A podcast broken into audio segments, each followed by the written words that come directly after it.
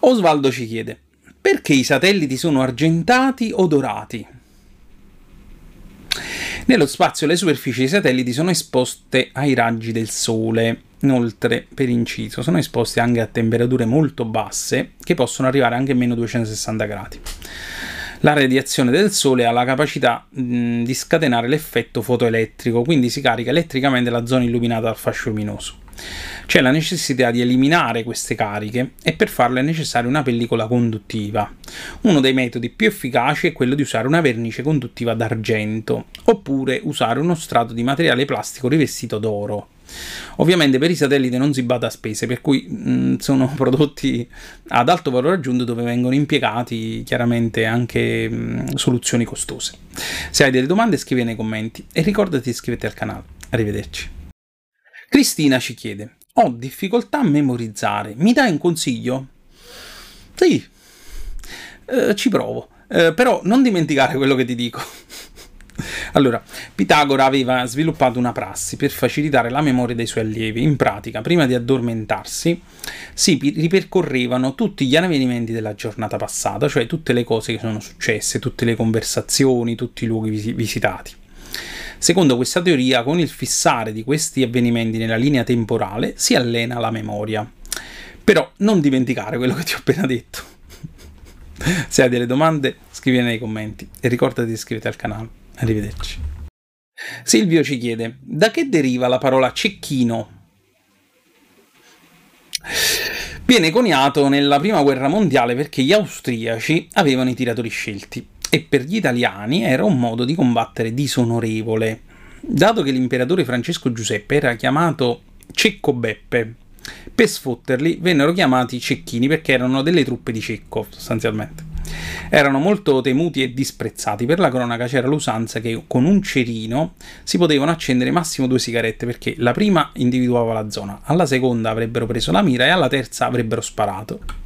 Se hai delle domande scrivi nei commenti e ricordati di iscriverti al canale. Arrivederci. Valentino ci chiede: come facevano le operazioni chirurgiche gli antichi romani? I romani avevano la teriaca, inventata da Andromaco, il medico personale di Nerone. Anche se pochi lo sanno, c'erano delle linee di rifornimento di oppio importato dall'India per fare questa teriaca. Di conseguenza le legioni avevano una discreta quantità di oppio che potevano usare per le anestesie. Poi i romani impararono anche a coltivare selettivamente le varietà più forti della pianta di oppio. La preparavano miscelata con il vino perché era molto amara e dal momento che era stato importato solo i ricchi potevano permetterselo. Si tramanda che Marco Aurelio ne facesse un grande uso. Per quanto riguarda la parte chirurgica, avevano dei ferri e li utilizzavano in modo abbastanza primitivo, diciamo. Se hai domande scrivi nei commenti e ricorda di iscriverti al canale. Arrivederci. Alfonso ci chiede: come faccio a capire se c'è del radon a casa mia? Premesso che c'è sicuramente, perché ovunque sulla Terra, anche in questo studio dove sto registrando, il punto è sì, è in concentrazioni rilevanti. Per farlo l'unica soluzione è misurarlo. Il consiglio è di rivolgersi ad un esperto in modo da non commettere errori, però volendo si può fare in proprio acquistando gli strumenti ad esempio su Amazon, però poi rimarrai con il dubbio se il campionamento è stato fatto in modo corretto. Se ne vuoi sapere di più, ho creato un breve videocorso generale sul radon di 1 ora e mezza sulla mia piattaforma formazione.adc.it. Arrivederci. Paola ci chiede: cos'è la teriaca?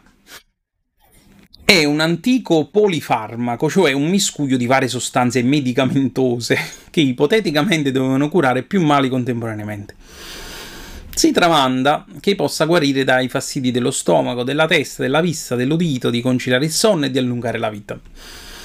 Ci sono varie versioni, vi leggo esattamente gli ingredienti della più complessa.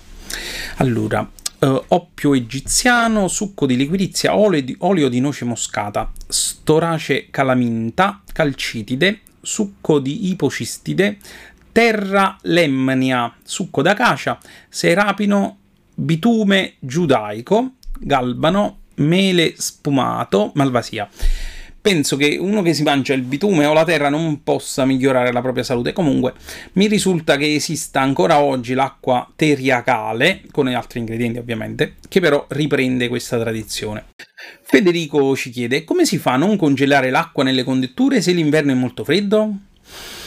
Questo si deve prevedere in fase di progettazione. Nei siti dove questo è possibile e frequente si deve calcolare la linea di gelo per la parte delle condutture interrate. Il freddo entra nel terreno solo fino a una certa profondità e dipende dalla zona climatica, quindi le linee dell'acqua e delle fognature sono interrate sotto questa linea di gelo ed eventualmente entrano nel fabbricato sotto questa linea.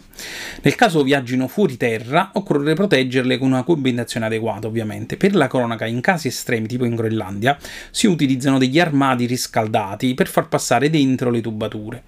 Se hai delle domande scrivi nei commenti e ricordati di iscriverti al canale. Arrivederci.